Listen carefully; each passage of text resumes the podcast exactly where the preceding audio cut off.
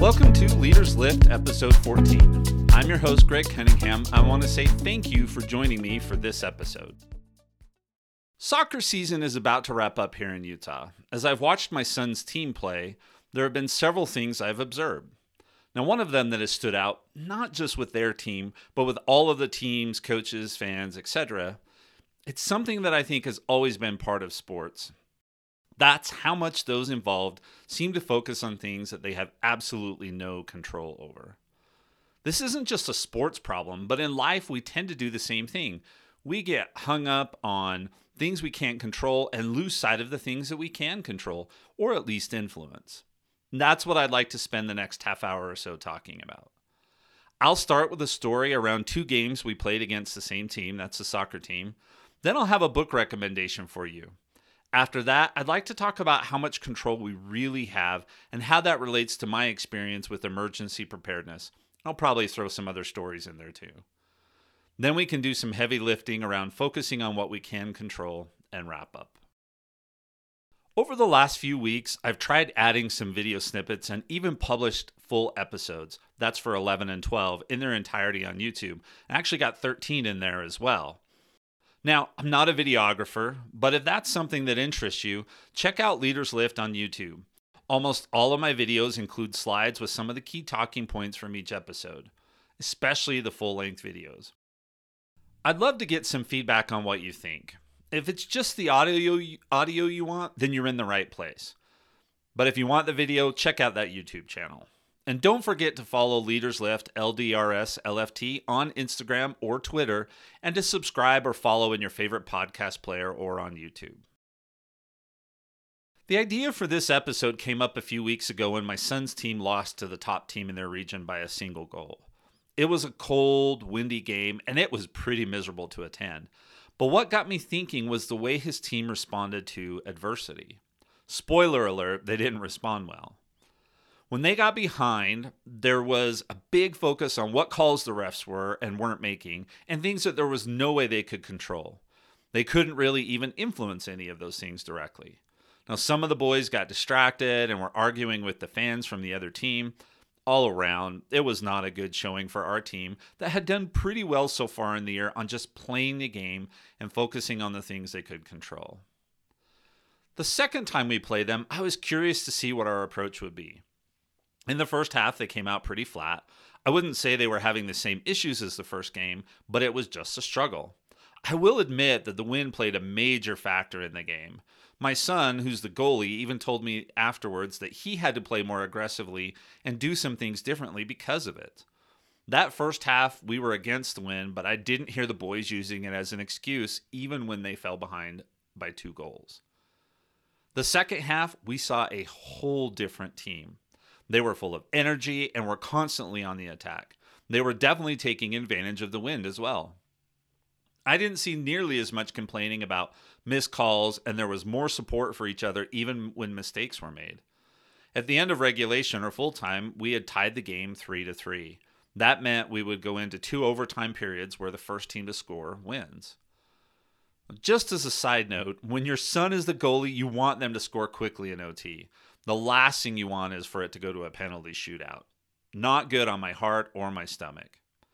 Now, we came out in the overtime just as we had played in the whole second half.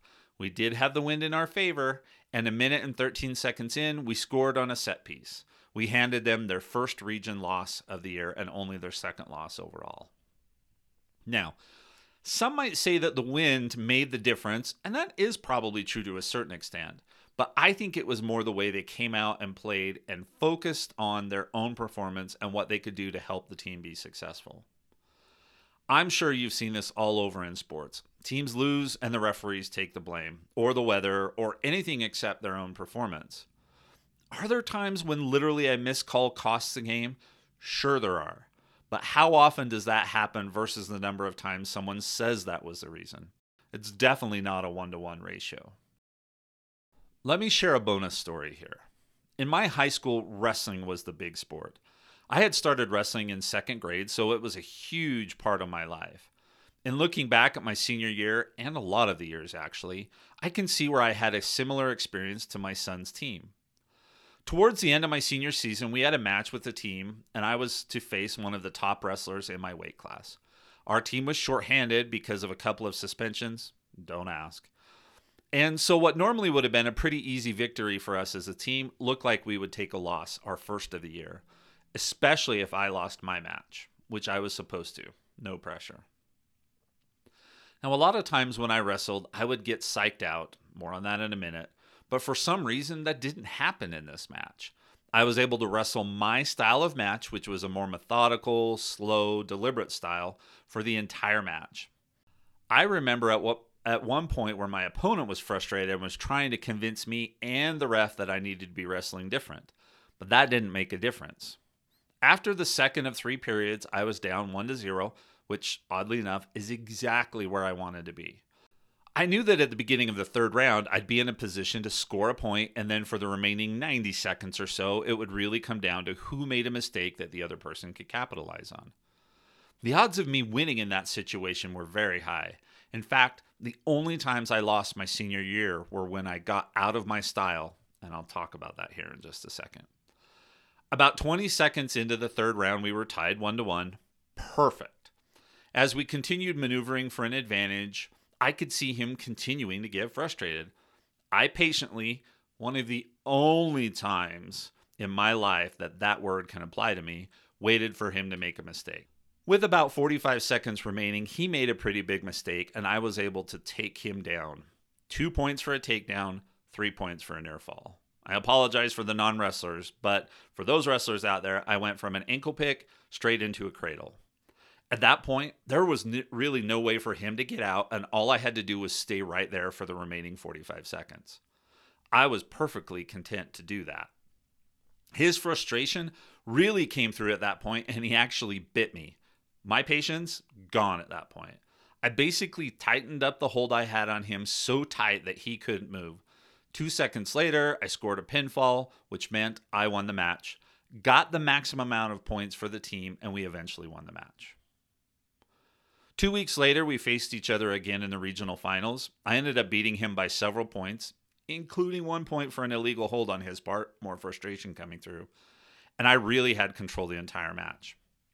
Going into the state tournament, I was confident I could keep on that streak and make it through to the finals and most likely face him a third time for the state championship. Instead, in the semifinals, I got psyched out. I faced a wrestler from our rival school that had won so many state championships in a row that I had lost count. Now, this was not one of their top wrestlers that I faced, and I should have beaten him easily. But instead, I let him get me out of my style of wrestling, and I ended up losing the match. For the second year, I'd have to settle for third place when I should have been competing for the championship. And the top wrestler I had beaten twice, yep, he ended up winning the state title. The lesson here and in the soccer story is that when you let others dictate what you do, or when you focus on things you can't control, things easily go downhill. For my son's team, they focused on what others were doing. For me, I let their reputation and the other wrestler dictate my mental state and how I reacted on the mat. If I look back at the whole of my wrestling career, really the only times I lost was when I got out of my style. So, what would I have done differently? Well, I would have worked on or gotten help to be more consistent in how I approached each match, especially those where I was supposed to lose. I would have worked on my mental state and then been more deliberate in defining my style and how I would get back into it when I let myself get pushed out of it. Basically, I would have learned to focus on those things I could control my thoughts, actions, and reactions, and not worried nearly so much about who I was wrestling. Hopefully, you can learn from this. For today's Little Lift recommendation, I'd suggest you take a look at Larry Winget's It's Called Work for a Reason. There will be an Amazon affiliate link in the show notes. Quoting from the inside cover of the book Are you frustrated with the lack of results at work? Have you hit a wall? Are you uninspired, stuck in a rut, feeling underappreciated? Well, good news your success is not up to your boss, your manager, your employees, or the economy. Good message today. It's up to you and you is in all caps. Does that sound like it's related? Even if you don't get the connection reading it, it's worth the read. I have a whole bunch of stickies. I read this one before I went almost digital for books, marking the stories and lessons that I thought were most important. Give it a read. Before I talk about focusing on the things we can control, let's talk about control at a bit higher level. I think we need to ask the question how much control do we do we really have and over what can, do we have control? For me, I definitely like to think that I have more control than I actually do. There's something in my mind that tells me if I just work hard enough, make very detailed plans to prepare for every eventuality, and then execute them to perfection, that will give me complete control. Do you really want to count the number of myths in that thought? Working hard is something I can control, for the most part, but there are still things that might prevent that, such as illness. I can make very detailed plans. In fact, that's something I'm pretty good at. But can I make a plan that really accounts for every eventuality? Not even close. Then execute them to perfection.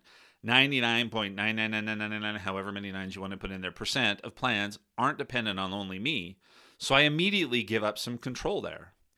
Then, because I can't account for every eventuality, see that previous myth, executing on the plan to perfection is a lost cause. So the whole thought that I can actually control things is a myth. In reality, there are only a few things that I can really control. For the most part, I'm using that phrase deliberately.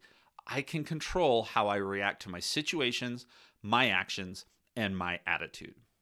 I say for the most part because most of us at some point are going to struggle to control our emotions, and those impact our actions, reactions, and our attitudes. And some are impacted by this more than others, if you think of things like depression, anxiety, and other mental challenges. And just to plug that if you have issues with any of those, please get the professional help that you need. Now, beyond those few things, I struggle to think about what beyond that I can control. If you want any evidence of a lack of control, just think about who the boss is in my house. Is it me, my wife, or is it the one year old running around? You parents will understand that. I actually struggle with this thought of control, and I've talked about it in a, a bit about I've talked about it a bit in previous episodes. Because of some of my past leadership experiences, I had built this habit of trying to plan for and mitigate all kinds of emergencies. That's led me to a drive to try and do that in almost all aspects of my life. I think doing that kind of planning gives me the illusion of control. Now, I'm not saying you shouldn't try and plan for emergencies. I still think plans are absolutely necessary. I'd rather plan for an emergency and not need the plan, or plan for one type of emergency and have something different happen, but be able to work through it because of my planning, than just have an emergency hit and try and go with the flow. When we lived in Houston, I was assigned to oversee our emergency preparedness plans for a group of church units. It was a very large geographical area, and we had somewhere over 2,000 church members in that area. When I first got the assignment, I was very overwhelmed. In Utah, the kinds of emergencies we planned for were very different. Sure, there were the basic things like helping people do food storage, plan for financial emergencies, etc. But in Houston, we planned for hurricanes, floods, terrorist attack, chemical attacks, and so much more. It seemed like the list was just never ending. Now, luckily, a lot of the plans overlapped, so we didn't need to have a dozen different plans. It was really just one big plan with a bunch of if then kind of statements. Our plans covered communication, cell phones, ham radios, and other, calling trees, who checked on who, if certain areas flooded, where would we send folks, how would we help the people, members and non members, with tree removal, mucking out houses after they flooded, and more and more and more. Now, luckily, I had a great team that helped work through all of those things. The downside of that great team is that they made my preparations look like I had bought a tarp to fend off a tsunami. They were really prepared. I'm not talking about bunkers and all of that, but they just had done a great job of executing on basic preparedness principles. They taught me a ton, but my brain processed the whole experience in a way that's made me think that if I can build those same kinds of plans, I can deal with or mitigate just about anything negative in my life. Talk about a myth. What I have to keep reminding myself is that as soon as a disaster happened, that it wasn't about following the plan to a T or perfect execution, but it was more about taking the core principles in the plan and figuring out how to apply them in the given situation. Now, shortly shortly after we left Houston, there was a major hurricane that came through. It rained enough that the actual elevation of the city of Houston dropped by a centimeter or something like that. While I wasn't there, I understand that the plan they had worked very well. Homes were still damaged, people still struggled and they didn't execute exactly. Generally, we didn't put into the plan how to use freeway on ramps as boat launches, which really happened, but that they had enough in the plan to start moving and adapt as they went along. They were able to use those core pr- principles. So, the lesson I really should have internalized is that more than trying to control everything through expert planning and execution, I should think of this more like a Lego set that has all of the building blocks you need to build whatever is most important at the time. So, for all of you listening, keep an open mind about control. It really is fleeting. While we can do our best to control our own actions, reactions, emotions, attitudes, etc., that's really about all we have some control over. There are other pieces that we can influence. It's a slightly larger set, but most things we really don't have as much control over as we would like to think. So if you're hung up on trying to control things in your life, maybe take a step back and definitely keep listening to the topics coming up after the break. Let's take a breather for just a minute. And while we do that, just a reminder to hit the subscribe or follow button. Last week, I issued everyone a challenge to pick an episode and share it with someone in your circle. Maybe you have someone in your circle that could use today's episode. Hit that square with an arrow icon and send the link to them via text, email, or through social media. And also, take a moment to check out my show notes. There are tons of resources in there, including links to all the places where you can follow my works, as well as a couple of ways you can support the show. I'd appreciate anything you can do to support the growth of the po- growth of the podcast. Now, also, I want to mention that a friend of mine and I are starting a new podcast called Gadgets for Families. This is a tech oriented podcast that's designed to help people get more out of their life through technology. If you're interested in that, there will be a link in the show notes. And you can follow on Twitter or on Instagram Gadgets for Families with no vowels. That's GDGTS, the number four, FMLS. That's on Instagram and Twitter. The trailer for that podcast is already out and available, and we'll be launching three episodes starting on May 10th. Okay, enough self promotion. Now that we've walked through some examples of what happens when we focus on things out of our control and some of the challenges around control, mostly the fact that we don't have as much control as we believe, let's start talking about what we should focusing on.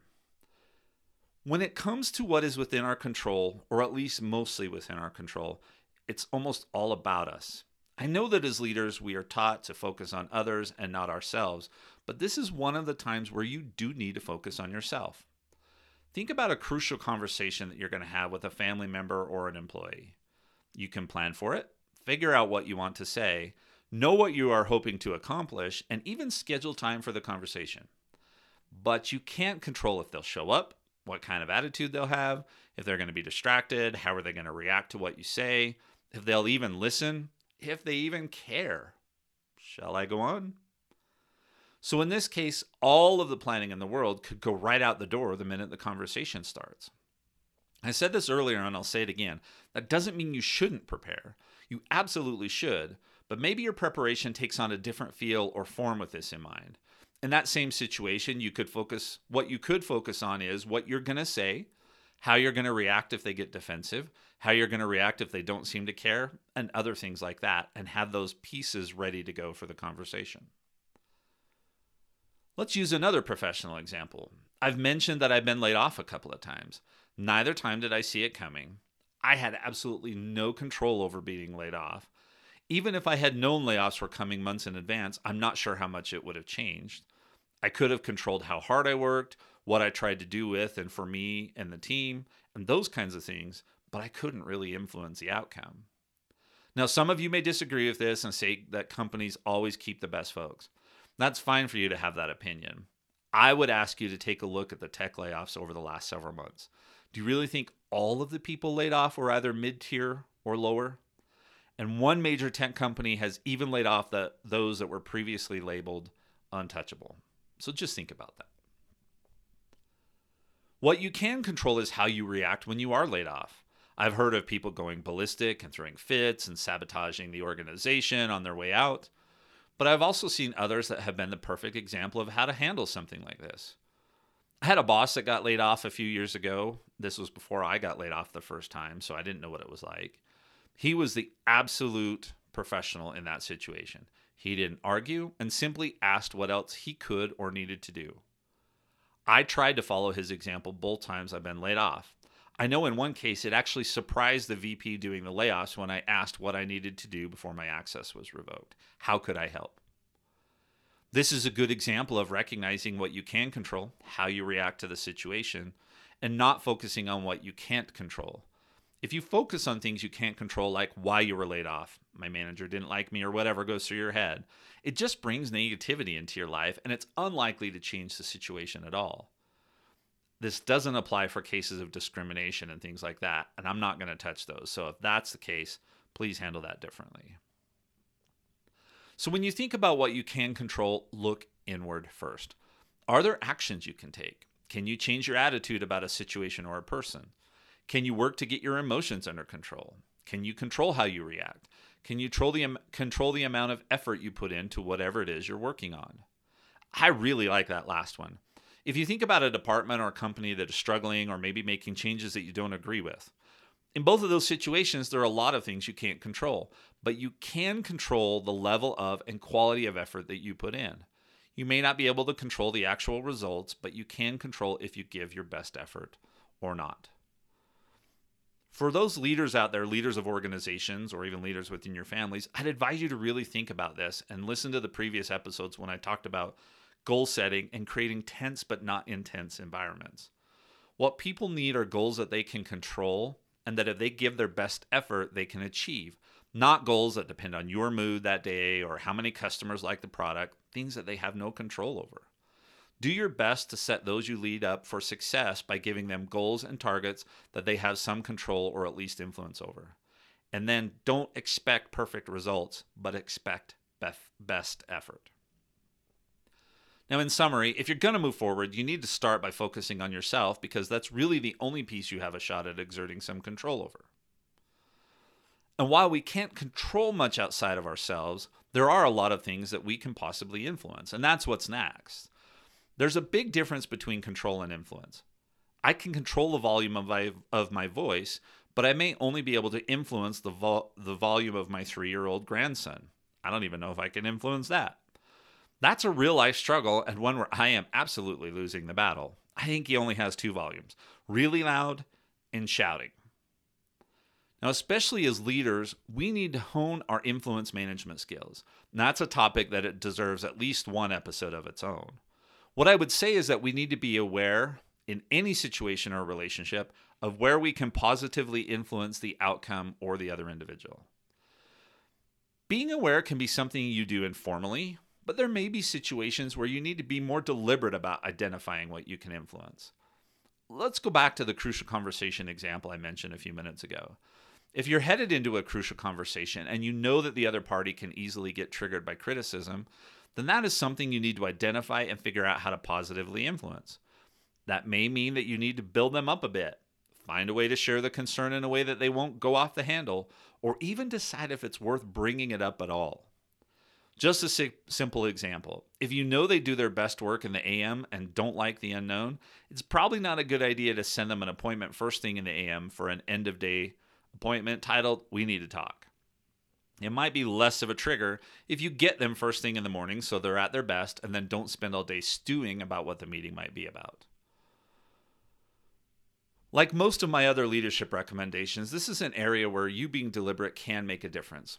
Deliberately look for and identify things that you can positively positively influence and then figure out the best way to do so. Now, if we know the things we can control, which is ourselves, and what we can influence, situation or relationship dependent, that leaves the list of things that we can't control. And that list can be pretty big. But don't let the size of the list bring you down. Instead, recognize what you can't control and then try and figure out a way to let it go. When I was Scoutmaster in Houston, we had an overnight camp out every month except July and August. No way I was sleeping in a tent in Houston those months. And then several bigger campouts throughout the year. Generally, the big formal scout camp was in early June, and then we would try and plan for a multi for multiple day campouts when school was out, spring break, winter holidays, those kinds of things. For the monthly campouts, it was almost always obvious which weekend would work for the campout. With everyone's schedules, it just kind of worked out that way. The same thing for those bigger campouts. Generally, school schedules dictated when we could go. We didn't have a con- ton of control over that, but we did have some influence. Now, one of the biggest things we could not control in Houston was the weather. It could rain, freeze, get scorching hot, etc. Even if we looked at the weather forecast a couple of weeks before, what good did that do from a scheduling standpoint? If we already had the date scheduled and the reservations, changes in the weather meant you either went and dealt with it or you canceled. What we learned to do was focus on what we could control, and that was planning. We planned the campouts based on the best information we had about the weather, and then we went and, for the most part, didn't worry about what happened. I remember one Christmas break campout where the weather got really bad, like freezing rain bad. We generally dealt with cold or rain, but together was a bit of a different challenge. The boys did not do a good job of setting up camp, but by the second morning, everyone was wet and cold, and there was really no way to get dry, so we had to cut the trip short. So, when you think about situations in your life, it's a good idea to figure out which pieces you can't control and then find a way, that's personal to you, to let them go and focus on what you can control. That's easier said than done. And I don't claim to be an expert, but I and I really do envy those that seem to be able to do that without a lot of effort. Well, let's wrap up this section. What we've talked about is you looking at key situations in your life and identifying what you can control, you, what you can influence, and what you can't control. And then moving forward. Sometimes this happens in a matter of seconds in your mind and you can move forward. Other times, you might need to sit down and actually work through each of the three areas. For those times, I'd recommend you figure out what works best for you to do so. Let me give you a few, uh, few ideas. How to figure out what is what. First, try and take a step back and evaluate the situation. You might need to even ask someone not in the middle of it to help you do so. If you're struggling with one of your direct reports, you might need to ask your manager or HR to help you figure this out. If you're if it's one of your kids, then your spouse could be a great resource. Either way, take a step back and make sure you have a solid view of the situation. Then start making your lists. What can you control? Remember, that's pretty much only about you. What can you influence? And what do you have zero control over? This list is important because it can help you change your perspective, and in many cases, it forms the basis for your plan. Now, one other nuance I'd like to mention here if this is a critical thing you're working on, it sometimes makes sense to identify if there is anyone in your circle that can control or influence the things you've identified as being out of your control. That's a pretty good exercise. If I think about the family, sometimes one of my kids would respond better to my wife or another of their siblings versus me talking to them. And that's just one example of where I could identify someone that could influence or control things I can't. Next is to make a plan to work on the things you can control. Since that's all about you, you should be able to make and start working on it. This is another area where a second set of eyes can help you.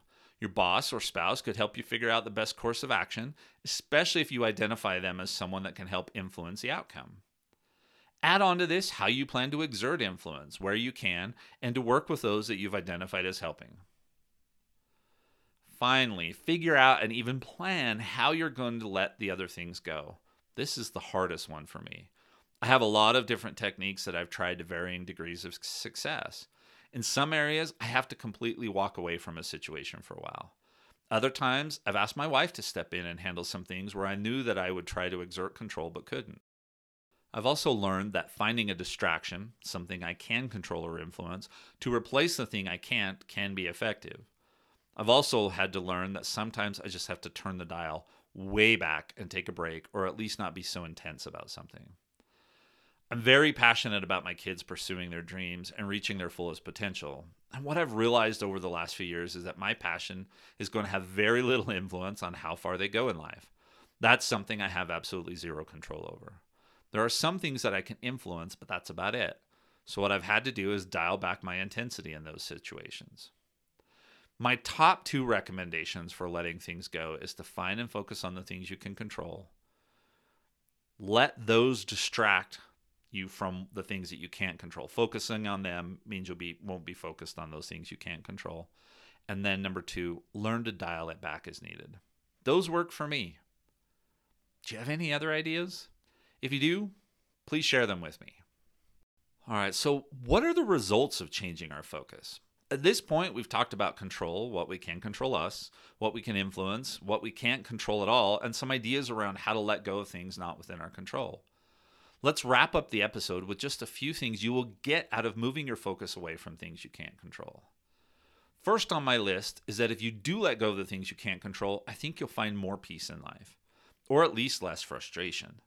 Second, this helps you identify things you should be focused on or working on and things you shouldn't. Making that change will help you stop spinning your wheels in areas that won't make any difference. But hey, go ahead and keep kicking that brick wall if you want to. Third, you learn to develop plans that are more like the generic Lego sets that have all kinds of pieces, and you can put them together in a way that suits the situation. Fourth, going through this process helps you identify course corrections that can improve situations or relationships. See my course correction episode. Fifth, when it comes to relationships, you will also focus more on what you can do to improve the relationship rather than sitting there hoping the other person will change. We've talked about that in relationship episodes. And sixth, and I hope this doesn't happen often, but identifying what you can and can't control could help you decide to move on from a situation or a relationship. If you identify that there's truly nothing you can do to improve a situation, think about a toxic work environment, then remember that you can control how you act and react, and that means finding a way out, even if you have to get help to do so. I know we'd all like to have more control over life than what we really do. And I'm not saying there is an easy way to figure out how to deal with the lack of control. What I am saying is that if you move your focus away from the things you can't control and start focusing and acting on the things you can control, mostly yourself, or influence, then that starts to shift your life. It's a type of course correction that can help you get more out of life. The situation may not change, those around you may not change, but your perspective and what you decide to do could change, and that can make a huge difference in your life. Thank you for tuning in. If you found any value in this episode, please share it with others and drop me a note. I'd love to get feedback from you. If you've been trying to figure out how to access the show notes where there are tons of great resources, you can also get them on my website, www.mountneboconsulting.com. Each week, I post the episode transcript and show notes as a blog post on my homepage. Check it out. And remember, we've got the new podcast, Gadgets for Families, launching on May 10th, and the trailer is available now. Well, thanks again for your support. Now go out and keep lifting.